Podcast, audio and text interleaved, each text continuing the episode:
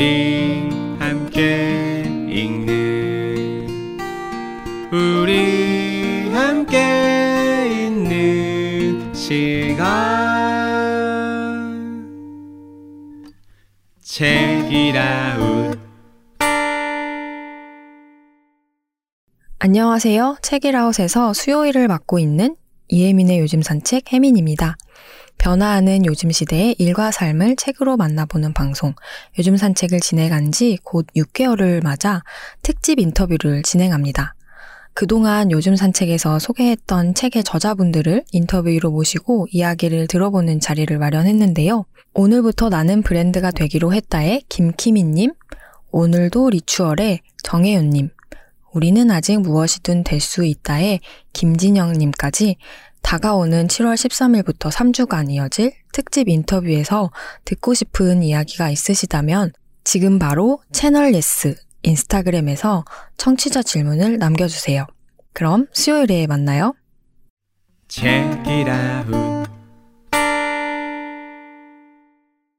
이제 본격적으로 작별 인사에 대한 이야기를 나눠보도록 하겠습니다. 먼저 작가님께서 이 책이 어떤 책인지 직접 소개해 주시는 시간을 마련했어요. 네.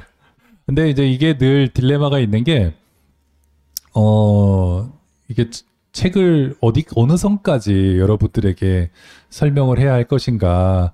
저는 이제 이 책이 많은 사람들이 책이 나오고 나서 굉장히 빠른 속도로 완독하게 네. 된 것에는 사람들이 보통은 사놓고, 아, 시간 날 때 읽어야지라고 했는데, 이 책의 초반 반응이 좀 뜨거웠잖아요.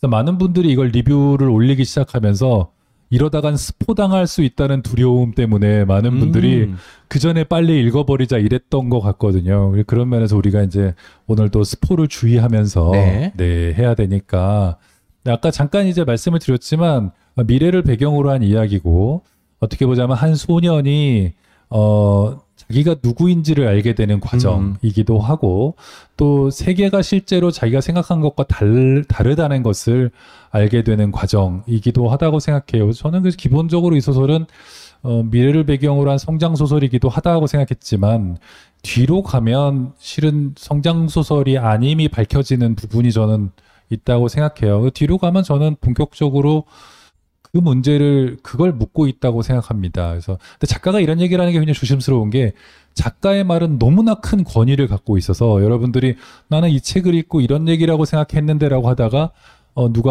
어 북클럽 같은 데서 여러분들이 야 김영하 작가가 그 어 오은에 옹기종기 나와가지고 그거 아니래. 이거라고 그랬어. 그러면은 이길 수가 없잖아요. 작가를 어떻게 이기겠어요. 그죠? 내 생각은 다른데 그럴 수 있는 사람이 많지 않아요. 그래서 그 얘기를 하겠냐 뭐 한데 하여튼 그런 성장 소설처럼 시작하지만 실은 이 뒤에 나와 있는 어 삶과 죽음 만남과 이별의 이분법을 허무는 허무는 지적 모험이다 이렇게 이미 공개된 범위 안에서 네네. 어, 말씀드리도록 하겠습니다. 여러분 마음대로 생각하는 게 맞잖아요, 그죠? 그래서 제가 감히 아, 뭐 섣불리 이렇게 말씀을 드리지 않도록 하겠습니다. 네. 제가 좀 부언하자면 음. 그 굉장히 많은 겹 우리가 layer라고 하는 층들이 있어서 읽는 재미도 있고 다 읽고 나면 이걸 어떤 겹으로 다시 읽을지를 결정해서 한 번 더 읽고 싶어지는 책이라는 말씀을 드리고 싶었습니다. 감사합니다. 그러니까 재미가 있는 소설은 많이 있잖아요. 그런데 끝나고 나서 여운이 있어서 이것을 제대로 곱씹어 보기 위해서 다시 처음부터 읽게 되는 소설은 그렇게 많지는 않다는 점에서 아주 저에게는 좋은 책이었다는 말씀을 덧붙이겠고요. 소설의 배경이 원미래가 아니라 근미래예요. 사실 우리가 상상을 발휘하고자 하면 뭐 2800년 아니면 3500년 하면 내가 만들어낼 수 있잖아요. 뭐니까. 근데 근미래는 좀 어려운 지점이 있어요.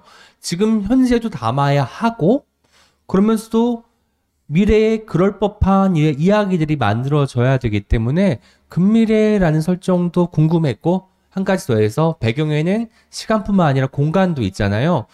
보통은 서울이 주요 도시일 것 같은데 이 소설에는 평양이 등장을 해요. 이 두 가지가 선택된 특별한 이유가 있는지 궁금했습니다. 네, 뭐 조국의 평화적인 통일을 기원하는 뜻에서 그렇게 한 건 아니고요. 그냥 제가 어디서 그런 얘기를 들었는데 루안다 같은 나라는 그냥 PC 뱅킹이 없었대요. 그 그리고 ATM도 없고 그냥 바로 모바일 뱅킹으로 넘어갔대요. 음. 없었으니까 아무것도 없었으니까 그래서 아무것도 없었던 나라들은 더 빨리 그러니까 중국 같은 나라도 바로 핀테크로 넘어갔다고 하잖아요. 우리보다 훨씬 더 그러니까 뭐 길에서 구걸하시는 분들도 그냥 그냥 이렇게 핀테크로 돈을 주고받고 음. 그랬다고 그래요. 그래서 뭐 은행 가서 뭐 이 ATM으로 이체하고 뭐 이런 것이 보급되는 것보다 휴대폰과 핀핀 뭐 그런 게 훨씬 더 빨리 보급됐으니까요. 그런 면에서 만약 통일이 된다면 아마 평양 같은 데가 자율주행이라던가 이런 것들을 시험하기도 좋은 환경이지 않을까. 음. 거기는 말하자면 뭐 서울처럼 이미 택시 운전을 하는 분들이 많은 데도 아니고 예- 예를 들면 타다 같은 서비스가 도입될 때 갈등이 많았던 것도 이미 택시가 생계인 분들이 많았잖아요. 그렇죠. 랬을 때 그게 아예 없다면 그런 인프라가 없다면 어떤 새로운 서비스들을 이렇게 시행해 보기가 더 좋지 않을까? 북한이 그런 생각을 했고 그러기에는 평양이 좀 적당할 것 같았어요. 그리고 평양은 뭐 우리가 모르는 도시도 아니고 뭐 듣기는 많이 들어봤잖아요. 그죠? 고구려 시대 때부터 도, 수도였고 그래서 평양의 배경이면은 좀 더 그럴 듯하겠다고 생각했고요. 이제 그래서 이제 그런 공간을 상상하게 된 것입니다. 네. 고구려 시대 이야기를 하셨는데 머릿속으로 평양냉면 떠올리신 분들이 저 혼자는 아닐 거라고 생각합니다. 소설 쓰기 전에 취재를 하시는 걸 좋아한다고 제가 들었는데 네. 이번 작품은 취재도 취재지만 공부를 좀 많이 하셨어야 될 것 같아요. 집필하시는 동안 가장 많이 스스로에게 던진 질문 그리고 관련해서 찾아본 분야가 어떤 것이었는지 궁금했습니다. 어, 저는 한 10, 10년 넘게 아니면 사실 그 전부터 저는 음, 과학에 대해서 굉장히 관심이 많은 어, 사람이었고 제가 고등학교 때 저희 이제 고등학교가 그 잠실고등학교라는 고등학교 서울의 잠실에 있는 고등학교인데 제가 일기예요. 일기고 일기? 어, 일기예요. 선배가 없어요. 새로 생긴 고등학교였고, 근데 거기에 배정을 받았는데, 그때 제가 다닌 중학교에서, 어, 잠실고등학교에 배정받은 아이들은 막 울고 그랬어요. 어, 막, 왜냐하면 경기고, 막 서울고 이런 데로 과거의 명문들로 네네. 배정이 많이 됐고, 근데 잠실고등학교는 이제 신생이니까 가면 이제 막 운동장에 돌도 주워야 되고 뭐 학교가. 막 제대로 시스템이 안 돼 있고 선배가 없는 것을 굉장히 아쉬워하더라고요. 저는 매우 마음에 들었어요. 선배가 없는 학교에 간다는 게 당시에 그런 폭력적인 고등학교 환경에서 선도부도 우리 학년 그렇잖아요. 아, 다 친구들. 다 친구인 거고 그냥 내가 나를 선도하면 되는 그런 환경. 그래서 뭐 이제 마음이 편했고 선배가 없으면 때리는 사람도 없겠고 음. 뭐라고 군기 잡는 사람도 없겠지. 그래서 저는 애들이 왜 그렇게 싫어하는지 몰랐고 근데 이게 새로 생긴 학교다 보니까 아까 제가 평양에 대해서 말씀드렸듯이 새로운 뭔가를 시행해 보기 좋았어요. 그래서 컴퓨터반이라는 게 이제 시범적으로 잠실고등학교에 생긴 거예요. 그래서 그 컴퓨터 반에 컴퓨터 이제 애플 2 그, 그 컴퓨터 역사에 나오는 그 전설적인 요만한 컴퓨터 네네. 그 피, 퍼스널 컴퓨터 한 열 몇 대가 이제 학교에 이제 내려온 거예요 교육청에서 그래서 저는 이제 그, 그 컴퓨터 반에도 가입을 했어요 그래서 컴퓨터로 애플 2로 막 프로그램 짜고 음. 저장은 플로피 디스크도 없을 때라 녹음 테이프 있죠 아. 음악 녹음 테이프에 원래는 프로그램들을 이렇게 이렇게 레코딩을 했었어요. 그런 시대에 플로피 디스크도 없던 시대에 그런 컴퓨터를 만지면서 프로그램도 짜고 뭐 그랬었고 그때 저랑 같이 그 컴퓨터 반이었던 친구들은 나중에 어, 어떤 친구 하나는 어마어마한 부를 일궜어요. 프로그래밍 쪽으로 가서 네, 나중에 아. 이제 여러분도 알 법한 게임 회사를 창업하는데 아하. 참여하고 이래가지고 예, 굉장히 주식이나 이런 걸로 많이 벌었고 그, 그 친구 하나가 이제 그, 그 당시에 고등학교를 졸업하고 그러니까 저희 학교에서 공부를 굉장히 잘하는 친구였고 저랑 컴퓨터 반의 동기였는데 어 대전에 생기는 무슨 국립 지방대학을 간다고 그래서 저희가 네. 막 말렸어요. 서울대학을 가야지. 왜 지방에 있는 대학을 가냐 그랬더니 나라에서 지원도 많이 하고 굉장히 음. 설명회를 갔다 왔는데 괜찮은 학교일 것 같다고 그래서 저희 다 말렸는데 그 친구는 부득불 그 학교를 갔어요. 카이스트라고 네네. 나중에 굉장히 유명해진 회사였고. 거, 아, 회사가 아니라 학교였고 거기서 만난 친구들과 이제 그런 유명한 IT 기업들을 창업하게 되는 그 세대가 다 음. 저희 세대예요. 제 학번 이제 그 연령대거든요.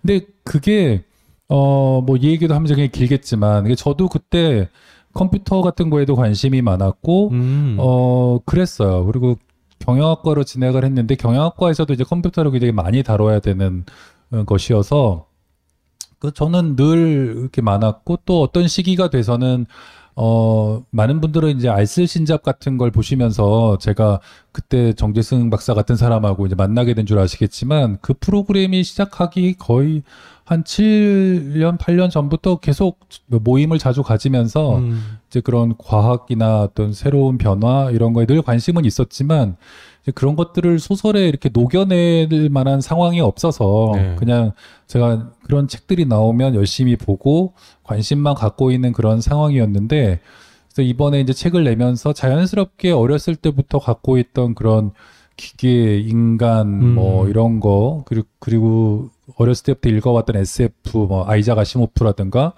이제 고등학교 때 했던 특별활동 하나가 또 영어반이었는데 그 영어반에서 어, 선생님이 이제 원서로 읽혔던 것들이 아이작 아시모프의 소설들이었어요. 어쩐지 고등학생들은 그런 건 잘 읽을 것 같다. 음. 그래가지고 막 권해서 그런 모든 것들이 이제 모여서 이번 소설에 이제 등장하게 된 것이 같고 책을 쓰면서 특별히 좀 더 이렇게 더 공부했다라고 하는 것은 팬데믹 시기를 거쳐왔기 때문에 이제 과학에 관한 것들이 더 필요한 것 같지는 않았고 어, 죽음에 관한 좀 생각들을 좀 깊게 하게 됐어요. 아. 많은 분들이 이제 코로나19 이거 겪으면서 죽음이 굉장히 가까이 있구나.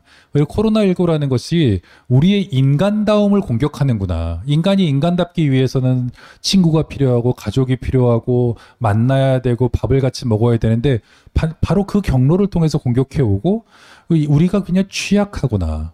인간이라는 것이 어떤 면에서는 굉장히 취약한 존재고 죽음이라는 것이 바로 우리 뒤에서 어른거리는 그런 느낌들을 받으셨을 것 같고 저도 그래서 이번에 에, 특별히 좀 공부를 좀 많이 하게 된 것은 그런 윤리학적인 측면들이었어요. 과연 음, 태어나는 것은 옳으냐? 그리고 만약에 태어났다면 태어났다면 어, 어떻게 살아야 하고 그리고 고통이 있잖아요. 삶에는 네. 고통을 피할 수 없는데 고통을 피할 수 없다는 걸 알면서도 이 삶을 지속해야 될 이유는 무엇인가? 음. 뭐 그런 것들에 대해서 좀 생각을 하고 그런 윤리학자들의 책 같은 것들을 좀 읽어봤고요. 책 뒤에도 썼지만 이제 데이비드 베너타 같은 어 그런 유- 윤리학자의 저작 같은 경우도 좀 들어가 있어요. 그래서 뭐 어, 그런 그런 것들이 이제 이 책에 좀 들어 있죠. 그런 영향 같은 것들이 네. 사실 머릿속으로는 그 휴머노이드가 어디까지 발전했을까 뭐 이런 거를 찾아보고 뭐 관련 논문을 찾아보고 했을 줄 알았는데 더 커다란 질문은 윤리학 쪽에 있었다는 얘기를 들었고요. 생각해 보니까 이- 이 책에는 우리가 흔히 빅 퀘스천, 큰 질문들이 가득하거든요. 어떻게 살고 어떻게 죽어야 할 것인가? 인간을 인간답게 하는 것은 생명일까? 인간 문명의 미래는 어떻게 될 것인가? 그때 저는 이런 생각도 들었어요. 소설가는 어쨌든 작품으로 그런 관련 이야기를 하는데 이게 소설이 완성되고 나면 이 질문에 대한 개인적인 어떤 그 호기심이나 의구심 같은 것들이 해소가 되는지 아니면 다른 쪽으로 좀 더 심화가 되는지 궁금했거든요. 이런 big question들이 해소가 됐나요? 다른 방향으로 더 심화가 됐나요?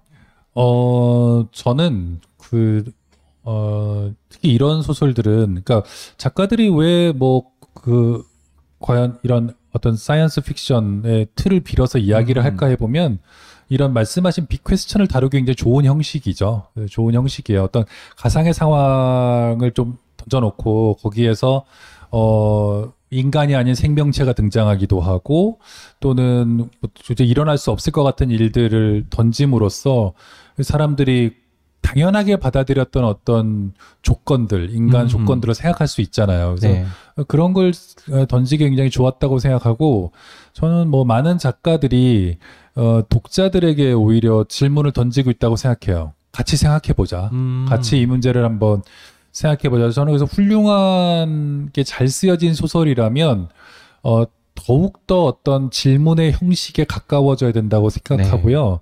근데 저는 어 소설을 쓰고 조금 아쉬웠다고 하면 제가 과연 그렇게까지 소설을 그를 잘 끌어올렸나 이런 좀 아쉬움이 있어요. 그러니까 정말 순수한 질문의 형태로 음. 독자들에게 던져지기보다 조금 생각들이 조금 많이 드러나지 않았나. 조금 더 감췄어야 되는데 조금 더 많이 드러나지 않았나 하는 게 제가 아직 이 형식을 능란하게 다루지 못해서일까? 뭐 이런 약간 아쉬움이 들었고 좀 전에 말씀하신 것처럼 빅퀘스천이 많다고 말씀하셨는데 빅퀘스천을 좀 줄였어야 되지 않나. 좀 그런 음. 분량에 비해서 그런 것도 쓰고 나서는 조금 아쉬운데 근데 저는 이미 이제 이 책은 나왔고 독자분들 같은 경우에 이 중에서 가장 자신에게 절실하게 생각되는 어떤 질문 하나씩을 붙잡고 음. 생각을 하실 것 같아요. 여기에는 어 과연 고통의 문제에 집중하시는 분도 계실 것이고 어 죽음의 문제 또는 탄생의 문제 과연 이게 어 그냥 지금 간단하게 내가 결혼을 했는데 아이를 낳을 것인가 말 것인가 음. 그 문제를 고민하고 있는 분들은 그런 것들을 유심히 이제 어, 깊이 생각하실 것이고 어 자기가 이제 살 날이 많지 않다고 생각하는 어, 독자분이 계실 거예요. 내가 이제 뭐 나이가 많다라고 하시는 분들은 과연 죽음을 나는 어떻게 받아들여야 할 것인가 네. 이 문제에 집중하실 수도 있다고 생각하고 실제로 그런 이메일도 제가 받기도 했거든요. 그래서 어 그래서 이게 자기 관심사에 따라서 독자들이 그 안에서 그 좀 전에 말씀하신 빅 퀘스천 중에서 하나를 생각하시게 될 거라고 생각하기 때문에 그런 생활함도 많이 편해지기도 하고 그렇습니다. 네.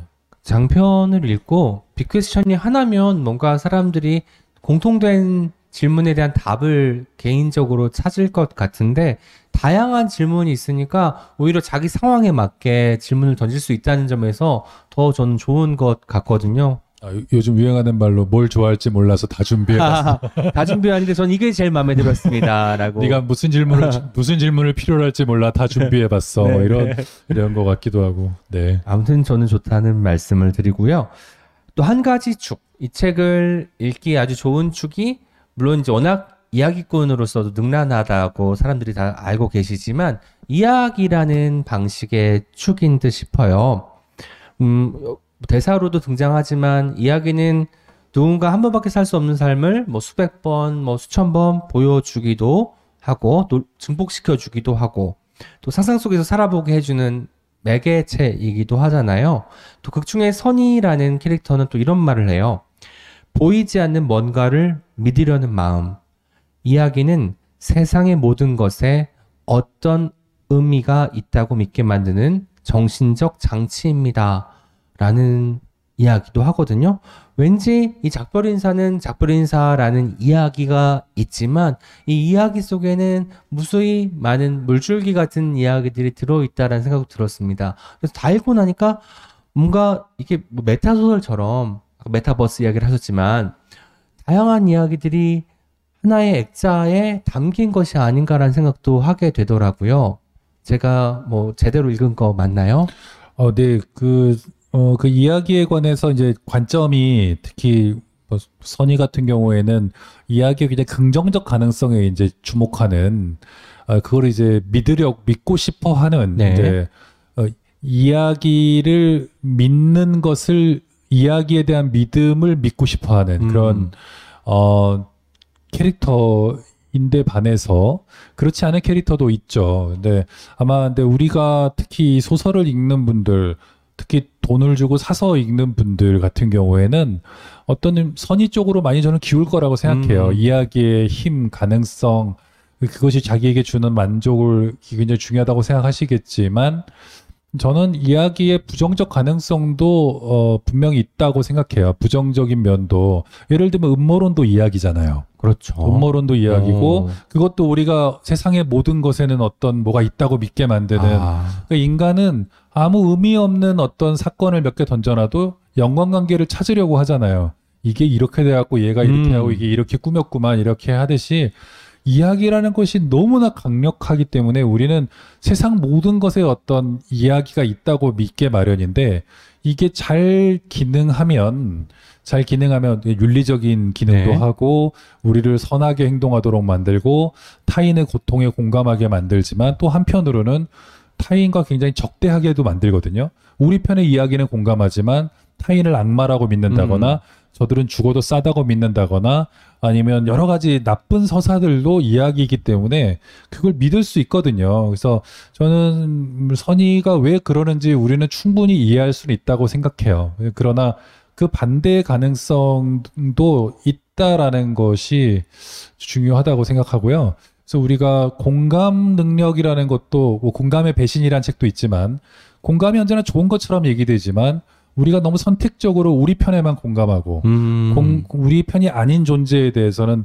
완전히 적대적이 되기도 쉽고 이 공감이 강하면 강할수록 우리가 아닌 존재에 대해서는 훨씬 적대적이 될 수 있잖아요. 네. 우리가 지금 우크라이나 전쟁을 보고 있습니다만 러시아의 많은 사람들이 이것은 어, 나치와의 전쟁이라고 믿고 있다는 거잖아요. 나치와의 싸움이라고 믿고 있고, 하지만 우크라이나와 아니면 전 세계 정말 다수의 나라들은 전혀 다른 서사를 믿고 있는 거거든요. 그러니까 이런 걸 볼 때 이야기를 우리가 한번 고민해 봐야 될 것은 이야기의 그, 이야기가 어떻게 하면 오용되지 않게 할 것인가. 음. 나쁜 이야기를 어떻게 하면 더 줄이고 좋은 이야기를 만들 수 있을까? 그렇다면 좋음이라는 건 무엇냐? 어떤 이야기가 좋은 이야기일 거냐? 이게 우리 선하게 삽시다, 착하게 삽시다. 이게 좋은 얘기는 아닌 거잖아요. 그래서 이게 에, 저도 굉장히 고민이고 아마 이 책을 읽는 분들도 좋은 이야기라는 것은 무엇일까를 좀 고민하게 되는 에, 되셨으면 참 좋겠다. 그, 그 바람입니다. 네. 음, 소설가는 소설을 쓰면서 스스로 좋은 소설, 좋은 이야기가 뭘까 이걸 고민하면서 늘 창작에 임할 텐데 읽은 사람도 좋은 이야기란 뭘까라는 생각을 가지게 되니까 왠지 독자와 작가와의 거리가 가까워지는 것 같은 착각 현상도 일어나게 됩니다. 우리가 여기 책에 휴머노이드도 등장하지만 인공지능을 가지고 있는 그 존재잖아요. 예전에 어떤 기사를 보니까 뭐 인공지능이 득세하게 되더라도 없어지지 않을 직업 하면 항상 작가가 높은 순위에 있었어요. 작가님의 생각은 어떤지 관련해서 여쭙고 싶습니다. 왜냐하면 인간다움이라는 것이 어쩌면 이야기를 하는 능력 그리고 그 무수히 많은 이야기 중에서 좋은 이야기를 가려서 잘 전달한 능력이라고 했을 때 저는 이건 어쩌면 인간만이 할 수 있는 일이 아닐까라는 생각도 들거든요. 네. 저는 소설이 그러니까 좋은 소설일 때, 잘 쓰여진 소설일 때 우리의 뇌는 복잡하게 두 가지 기능을 동시에 수행한다고 생각합니다. 그래서 한편으로는 어, 이 인물들을 따라가면서 공감하려는 뇌가 있어요. 계속해서 공감할 인물을 찾는 거예요. 음. 그 하나 찾아내면 그 소설을 끝까지 읽게 돼요. 예를 들면 이 인물이 잘 됐으면 좋겠다. 아유 이런 고통을 당하다니 얼른 좀 됐으면 좋겠다. 예를 들면 빨간 머리 애를 읽고 있어요. 그럼 얘가 그냥 아, 얘 좀 받아들여 주지. 왜 이렇게 마틸다 아주머니는 이렇게 차갑게구나. 아, 왜 자꾸 고아원으로 돌려보내고 아유 막 얘가 잘 됐으면 좋겠고 어쨌든 그 집에서 잘 살았으면 하는 마음이 들잖아요. 이게 저는 어뭐 그 편의상 우뇌가 이제 하는 역할을 생각해요. 공감하고 막 따라가면서 네. 그런 역할을 하고 한편으로 그렇지만 또 한편에 어떤 뇌에서는 어떤 걸 하냐면 끝없이 예측합니다. 이 이야기는 어떻게 될 것인가? 다음엔 무슨 일이 일어나지? 또는 이 전에 일어난 일들은 어떻게 연결될 것인가? 계속해서 이성적인 뇌도 계속 작동을 합니다. 그러면서 이 뇌는 비판도 해요. 어, 음. 얘기가 이거 너무 뻔하게 흘러가는데, 어, 이렇게 가면 안 되는데, 어, 이거는 전에 내가 읽은 어떤 이야기랑 너무 비슷한데, 비판하는 뇌도 작동을 합니다. 계속. 그래서 잘 쓰여지면 깊이 공감하면서도 깊이 어떤 지적인 부분 또는 이성적인 부분이 자극되는 느낌을 받습니다. 네. 근데 잘못 쓰여지면 지적인 면은 굉장히 자극되지만 공감이 안 되는 거야. 공감이 음. 안 돼서 다 읽긴 했는데 인물 중에 하나도 정이 안 가네. 이럴 수도 있고요. 또 한편으로는 막 읽고 나서 눈물 펑펑 쏟았는데 음 뭔가 아무것도 이렇게 느낀 어, 이렇게 배운 게 없는 것 같고 아니면 뭔가 이 비판적인 어떤 이성이 전혀 작동하지 않았던 것 같은 책이 있어요. 그래서 우리가 흔히 고전이고 명작이라고 생각하는 책들은 이 두 가지가 다 우리를 만족시킵니다. 그냥 재밌게만 읽은 게 아니고 읽으면서 과연 예를 들면 뭐 오만과 편견 같은 책을 굉장히 빠져들어서 읽게 되죠. 읽어보면 많은 전 사람들이 처음 읽을 때 엘리자베스는 다시랑 맺어지는 거야 안 맺어지는 거야 이러면서 이것 또는 다시는 누구랑 결혼하게 되지 뭐 이런 걸 관심 있게 보지만 그러면서도 동시에 당시의 여성의 운명이라던가 네. 결혼 말고는 출구가 없었던 이런 삶, 이것은 지금과 과연 다른가? 지금의 현실과 과거의 현실, 이런 것들을 비교하게 되고 또 한편으로는, 어, 성격을 비교한단 말이죠. 엘리자베스의 성격에 뭐가 문제였을까? 또는 엘리자베스가 이렇게 나에게 공감을 불러일으키는 이유는 뭐지?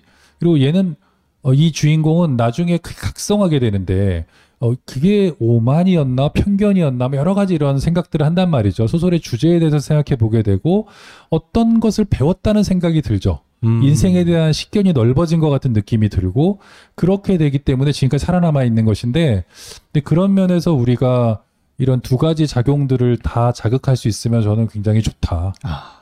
생각합니다. 이상적이죠. 네. 인공지능이 할 수 없고 근데 인공지능은? 이 비판적인 부분에서 저는 굉장히 매력적으로 우리를 따라가게 할 수 있는 이야기는 저는 어떤 법칙을 따라가면 할 수도 있다고 생각해요. 네.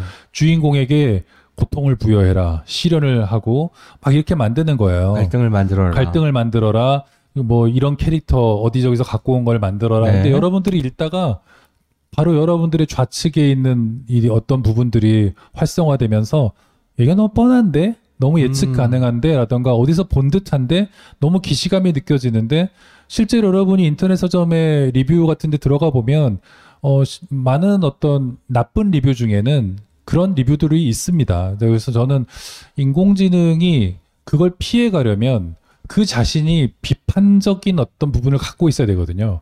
이 이야기가 독자들에게 어떻게 수용될지를 생각해보고 그것을 예측하면서 써나가는 그러니까 다시 말해서 작가가 어떤 개개의 독자들과 일종의 머리 싸움을 해야 되는 부분이 있어요. 독자들 내가 이걸 쓰고 싶지만 이걸 쓴다면 독자들은 이것을 굉장히 기시감을 느낄 음. 것이다. 그렇다면 피해 가야 되는 것이고 이것은 예전에 다른 작가들이 충분히 다뤘던 문제인데 인공지능은 그걸 쓸 가능성이 굉장히 커요. 이건 예전에 효과가 좋았고 82%의 독자가 좋아요를 눌렀습니다. 그러면 인공지능이 이걸 피할 이유가 없죠. 그렇죠. 근데 우리는 굉장히 복잡한 존재여서 인간은 아무리 과거에 내가 재밌었게 읽었 다고 하더라도 그거랑 비슷한 소설이 나오면 흥미를 잃어버려요. 이거 음. 내가 전에 본 건데 본 거랑 너무 비슷한데 베꼈구만. 이렇게 되면 그 소설이 아무리 감동적인 얘기를 담으려고 노력했다 하더라도 비판적인 부분이 거리를 딱 두게 되는 거죠. 그러니까 굉장히 어려운 작업이고 타인의 감정, 독자의 감정을 잘 이해하면서도 이전에 나왔던 소설들, 작품들을 충분히 검토하여야지만 네. 이렇게 새로운 어떤 느낌을 독자들에게 불러일으킬 수 있잖아요. 요 과정이 굉장히 저는 어려울 것 같아요.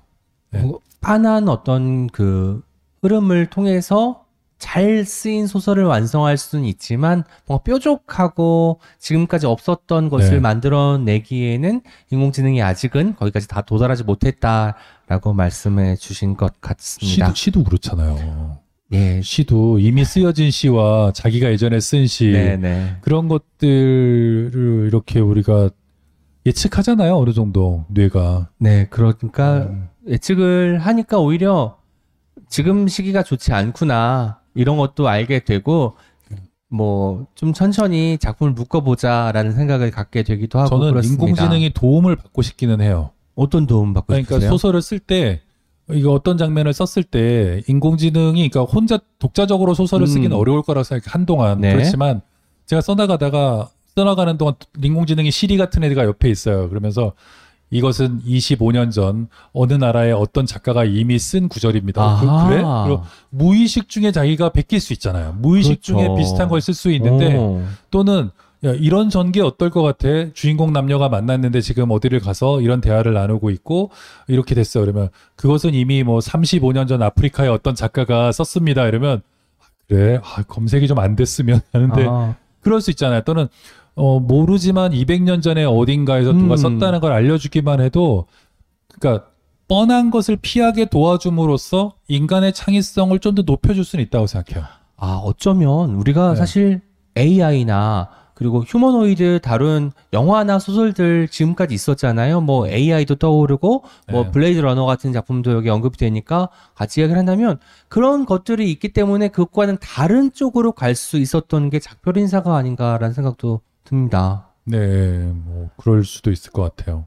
음. 아무튼 근데 그 옆에 시리 같은 친구가 이것은 언제 쓰였습니다 알려주면 그 작가는 평생 한 편 소설도 완성하기 힘들 수도 있겠다라는 생각 들어요. 아, 뭐 이렇게 되는 거죠. 예를 들면은 시를 쓴다고 생각해 보면 내 마음은 호수야. 그럼 삐 여기서 아, 삐 이러는 거죠. 왜냐하면 몇십 년 후에는 내 마음은 호수라는 게 이제 뻔한 비유라는 걸 모르는 세대도 있을 수 있잖아요. 그렇죠. 내 마음은 호수야 그러면 삐 하니까 내 마음은 네스호야 이렇게 바꿀 수 있는 거죠. 아, 안에 괴물이 살지 이러면 음. 삐안 하는 거예요. 그럼 어 요거는 창의적이야. 일단 통과. 이렇게 쓰려다가 삐 하면 훨씬 바꿔나갈 수 있지 않을까요? 네, 아. 뭐 하여튼 그런 도움은 좀 가끔 필요하다고. 왜냐면 제가 그걸 다 생각할 수는 없잖아요. 무의식적으로 비슷해질 수도 있는 거니까. 네. 이야기의 원형이라는 게 있다면 그것을 자꾸 변형하는 게 후대 작가들이 하는 일이라고 봤을 때 그렇죠. 네. 이런 도움은 정말 필요할 것 같습니다. 그 후기에도 등장하지만 작별 인사라는 제목을 작가님이 참 좋아하신다는 걸 느꼈어요. 뭔가 어 제가 구절을 정확히 기억하지 못하지만 더 나은 제목이 지금으로선 있을 것 같지 않다. 뭐 이런 방식으로 문장을 쓰셨는데 이 제목을 좋아하는 이유에 대해서도 묻고 싶어요. 근데 제가 읽기로는 이 소설을 다 읽고 나서 제목을 보니까 이 책은 어쩌면 작별에 대한 이야기일 수도 있겠다라는 생각을 했거든요. 그런 점에서 딱이다라는 생각을 하기도 했지만 작가님께 직접 들어보도록 하겠습니다. 음, 음, 제목이 좀 너무 좀 평범하지 않냐라는 의견이 있었어요. 그죠? 이렇게 뭐 확 오지는 않잖아요. 제목이 확 오지는 않고 어 그리고 너무 흔한 말이고 그래서 제가 이걸 냈을 때 아 이렇게 정했을 때 어 예를 들면 편집자 같은 검색해 보는 거예요. 이런 제목의 책이 없었단 말이야? 아직 아무도 안 냈어? 음. 그랬더니 뭐 그 앞에 뭐 수식어가 있는 작별 인사는 있지만 작별 인사 이렇게 나온 소설은 어, 의외로 없었던 거예요. 그래서 뭐 잃어버린 편지 같은 그런 거죠. 그래가지고 아, 너무 여기 잘 보이는 곳에 있어서 어, 숨겨놓아 놓은 것처럼 이 제목을 정말 그냥 숨겨 놓았던 것 같은 너무나 음. 잘 보이는 곳에. 그래서 에드갈 런 포의 그런 잃어버린 편지 같은 느낌이 들었고 어, 아무도 안 썼네. 그럼 내가 써야지라는 생각을 했고요. 또 어, 저는 그런 제목이 좋은 제목이라고 생각해요. 그러니까 처음 봤을 때 와 제목 뭐 멋있다. 이런 거 말고 음, 제목이 이러네. 그리고 읽었는데 다 읽고 났을 때 아 이 제목밖에는 어, 생각할 수가 없, 없구나 이 제목이 음. 딱 어울리네 이 제목으로 했을 때 표지와 제목이 다 이 소설의 결말과 어울리는구나 그러니까 결말을 읽은 사람들이 납득할 수 있어야 된다고 생각하거든요 네. 근데 처음에는 멋있는데 다 읽고 나면 근데 왜 이 제목이지 이러면은 좀 실패한 제목이라고 생각하고요. 그런 의미에서 저는 다 읽고 난 독자들이 납득할 만한 제목이라고 음. 생각했어요. 굉장히 평범하지만 네. 김영화라는 작가가 이제는 일반 명사조차 고유 명사로 만드는 능력을 지닌 작가가 되었다는 좀 확신이 들기도 했습니다. 이쯤에서 목소리 장인 김영, 김영하 작가님의 낭독을 요청드리고자 합니다. 작가님께서 작별 인사에서 뭐 가장 좋아하는 혹은 이 부분을 소개하면 아직 책을 읽지 않은 독자분들에게 어떤 서점으로 혹은 도서관으로 이끌 수 있는 그런 대목이 있다면 들려주시면 좋을 것 같아요. 제가 보니까 뒤에 작가의 말을 읽으실 것 같은데. 네, 네. 아, 앞부분만 계속 읽었거든요. 피크닉 할 때. 읽는 동안 요 밑에 구매 링크 나가고 그러나요? 아, 그건 모르겠습니다. 아니에요? 아. 네. 이게 그 그건 아니고요. 네.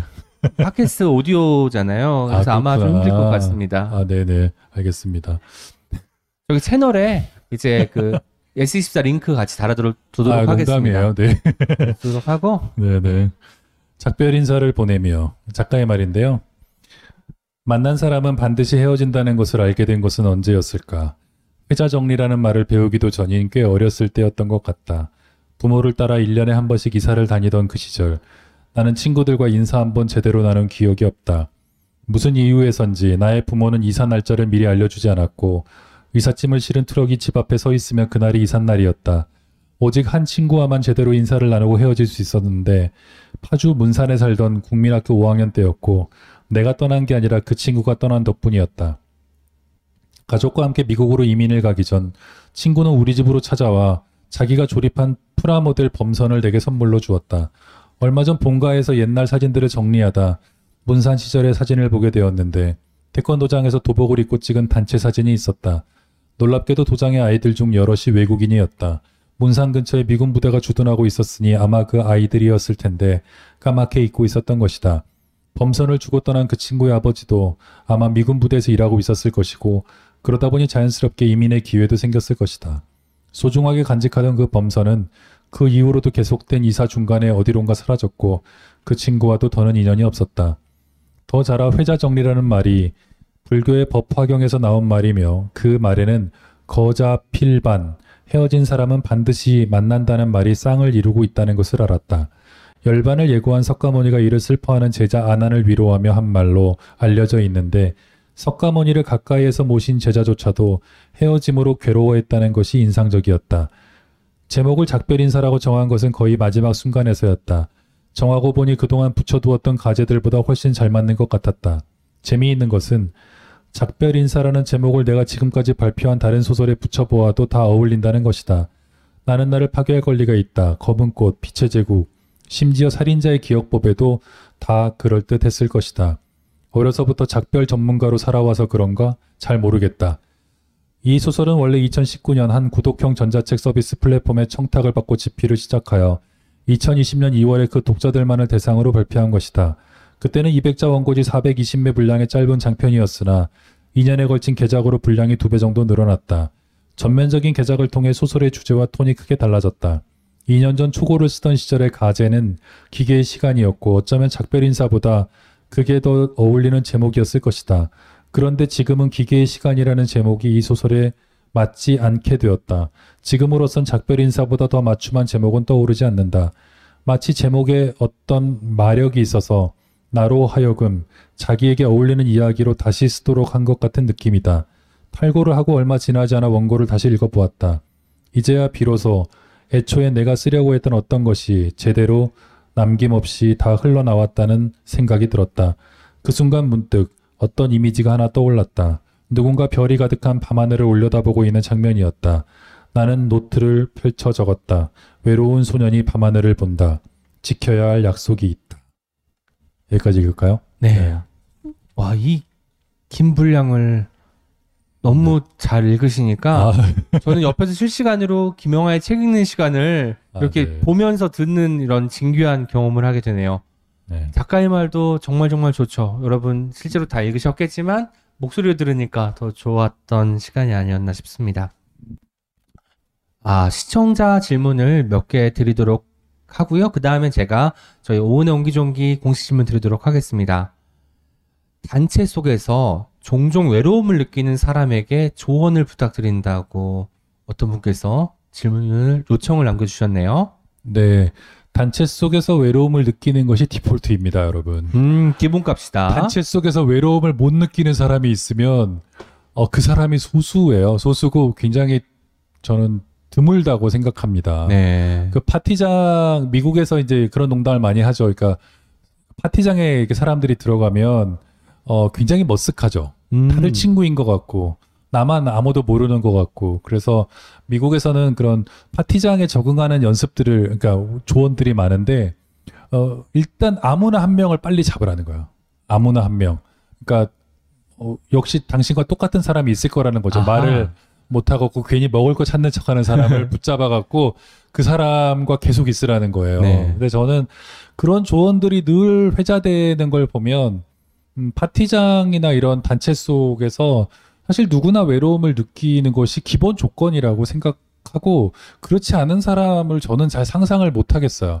그러나 분명히 이제 그런 파티장, 단체, 집단 이런 것을 좋아하는 분들도 있겠죠. 하지만 어 내가 혼자는 아니라는 거. 네. 이 파티장에 외로운 사람, 머쓱한 사람, 적응하지 못하는 사람, 나만 외톨이인 것 같다고 느끼는 사람, 나만 친구 없다고 느끼는 사람이 내가 아니라는 것만 알아도, 나 음. 혼자가 아니라는 것만 알아도 저는 큰 도움이 될 거라고 생각합니다. 네. 실제로 파티를 개최한 당사자도 파티에서 외로울 수 있고 외롭다는 것이 작품을 통해서 나오기도 하고 했었죠. 유튜브 댓글 통해서 권수연님께서 이런 질문 주셨습니다. 마침 오늘 작별 인사를 완독했습니다. 작가님은 미니, 선이, 철이 중 어떤 인물에 가장 이입이 되셨는지 궁금하네요. 네. 이런 거 얘기하면 안 되겠죠. 네. 아니 그냥 뭐 설명을 좀 적게 하시고 네네. 그냥 이제 다 사랑합니다. 다 미니선이 저리 다 사랑한다. 다 사랑합니다. 네. 근데 약간 근미래 네네. 배경인데 민이라는 이름, 선이라는 이름, 철이라는 이름은 1900년대 뭐 중후반부에 많이 네. 지어졌을 법한 이름이거든요. 저 이름이 어떻게 아, 네. 만들어졌을까요? 그 우리나라에는 그런 자료가 있는지 모르겠지만 미국에서는요 구글링을 해보면 몇십 년대에 가장 흔했던 이름 이렇게 하면 쫙 나와요. 1960년대 남자의 이름 이러면 음. 1위부터 100위까지 쫙 정리되어 있습니다. 굉장히 통계들을 잘 네. 만드는 나라니까요. 여자 이름 그래서 보면 뭐 애슐리, 제니퍼 뭐 이런 식으로 빈도가 네네. 쫙 있어요. 놀라운 것은 부모 세대의 이름을 피한다는 거예요. 부모 세대에 유행했던 아. 이름을 아이들에게는 피해서 보통 할머니, 할아버지 세대에 유행했던 이름들이 다시 돌아오는 경우가 굉장히 많아요. 그래서 교포들 있잖아요. 이민 가신 분들이 네. 아이 이름을 자기가 잘 알고 있는 서양 아이 이름으로 짓잖아요. 얘가 학교 가서 굉장히 어려움을 겪는 경우가 많아요. 친구들이 볼 때 굉장히 옛날 이름 같은 거죠. 음. 부모가 그러니까 옛날 영화에서 본 미국 사람 이름 이런 걸 생각하고 아이한테 지어주니까 그래서 그럴 때는 구글링을 해보는 게 좋아요. 그러니까 아이가 미국에서 태어났다면 영어 이름 지을 때 혹시 여러분이 영어 회화학원 가실 때도 그걸 찾아보는 게 좋아요. 그래서 지금 현재 가장 흔한 아- 태어나는 아이의 이름 아니면 몇 년대생 이름.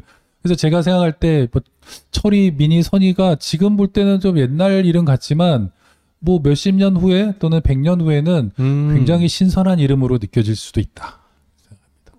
우리나라 같은 경우도 통계청에 그 연도에 가장 있어요? 네. 많이 지어진 이름 순위가 있고 그 사이트가 또 있어서 우리가 이제 연도를 검색하면 그의 남아, 여아 이렇게 순위가 나오는데 재미있는 것은 남아에서도 인기 있는 이름이 여아에서도 인기 있는 경우도 있더라고요. 약간 중의적인 이름들이 있잖아요. 유진 같은 이름이요. 네, 중성적인 이름들. 아, 중성적인 유진, 이름. 네. 유진, 네, 남녀 다 있고 네네. 한 이름이고요. 김진님께서는 작별 장인이라고 하셨는데 다소 포괄적인 질문이긴 하지만 작가님이 생각하는 아름다운 작별은 어떤 모습일까요? 아름다운 작별이라. 글쎄요. 아름다운 작별. 아, 모르겠네요. 아름다운 작별. 모르겠어요. 진짜 어려운 게 작별할 네. 시간을 충분히 주어도 그 시간이 얼마나 애가 닳겠습니까? 어느 날 갑자기 작별하게 되어도 굉장히 허망하겠죠?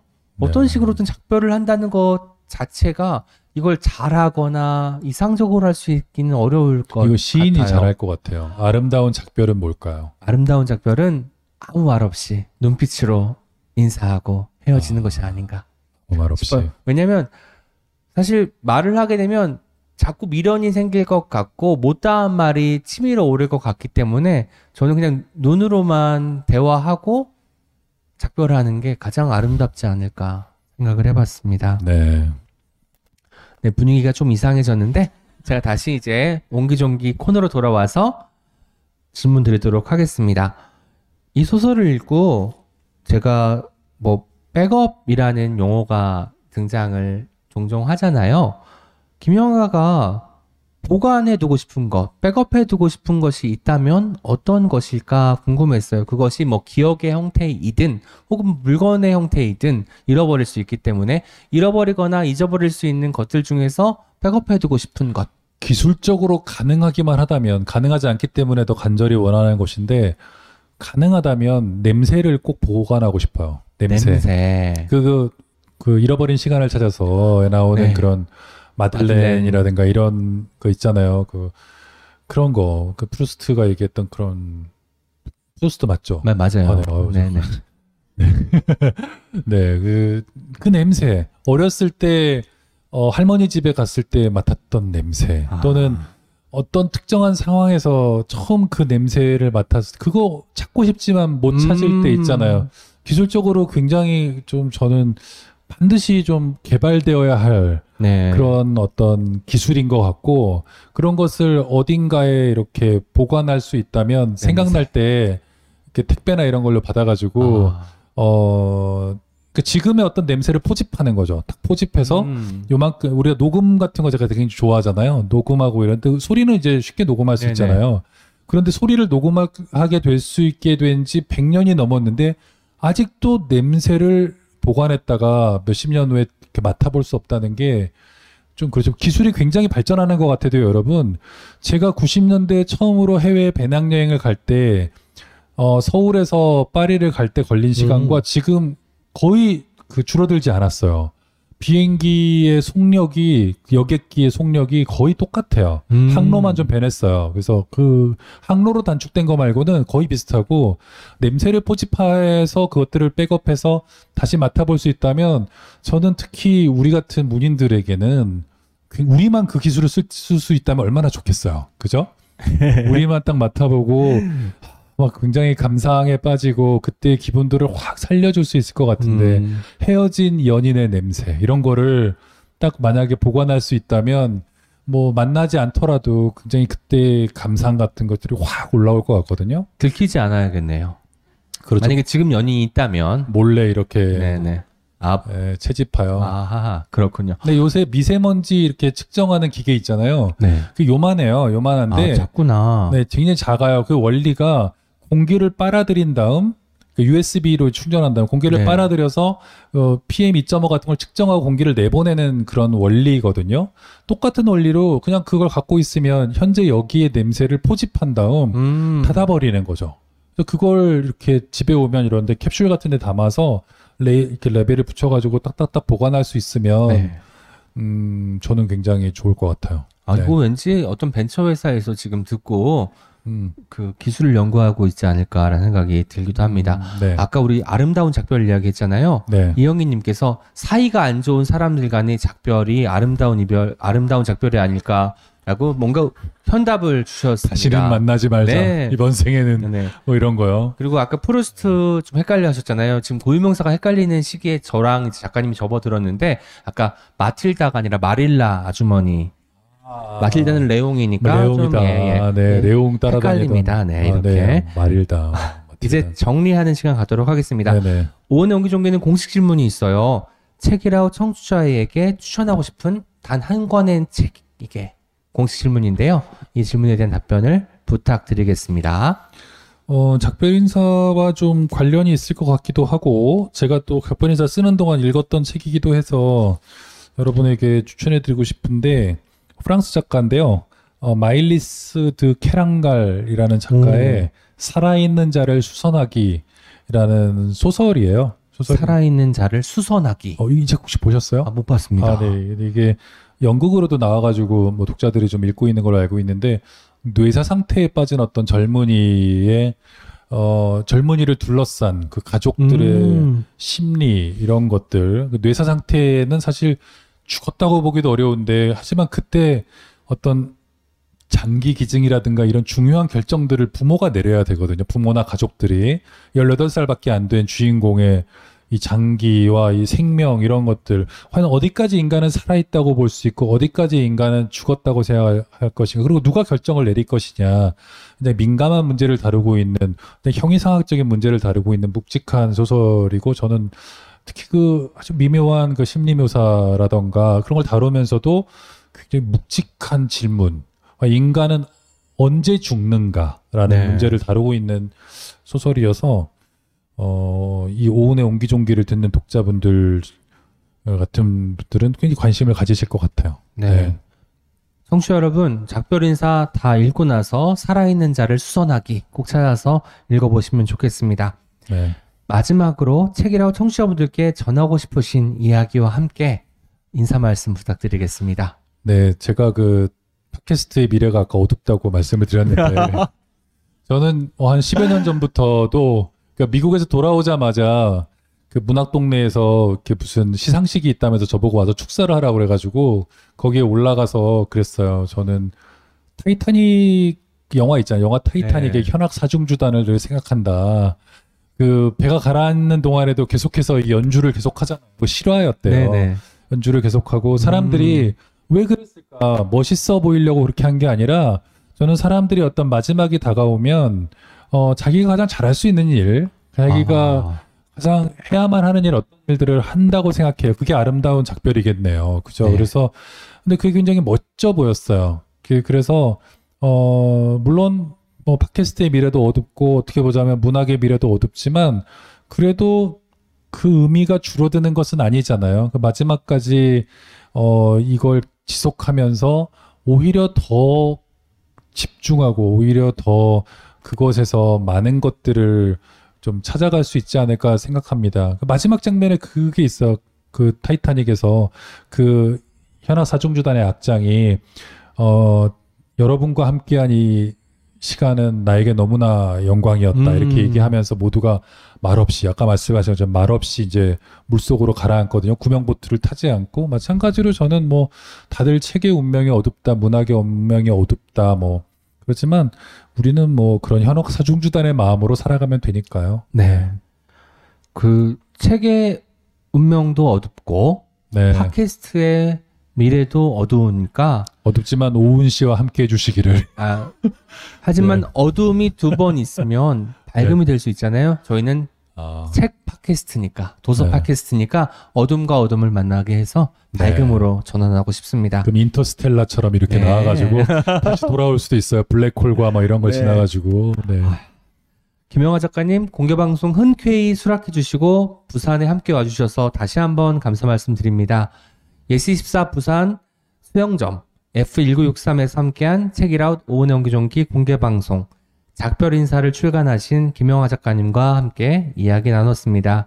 긴 시간 자리 함께 해주신 방청객 여러분과 청취자 여러분들도 부디 즐거우셨기를 바랍니다.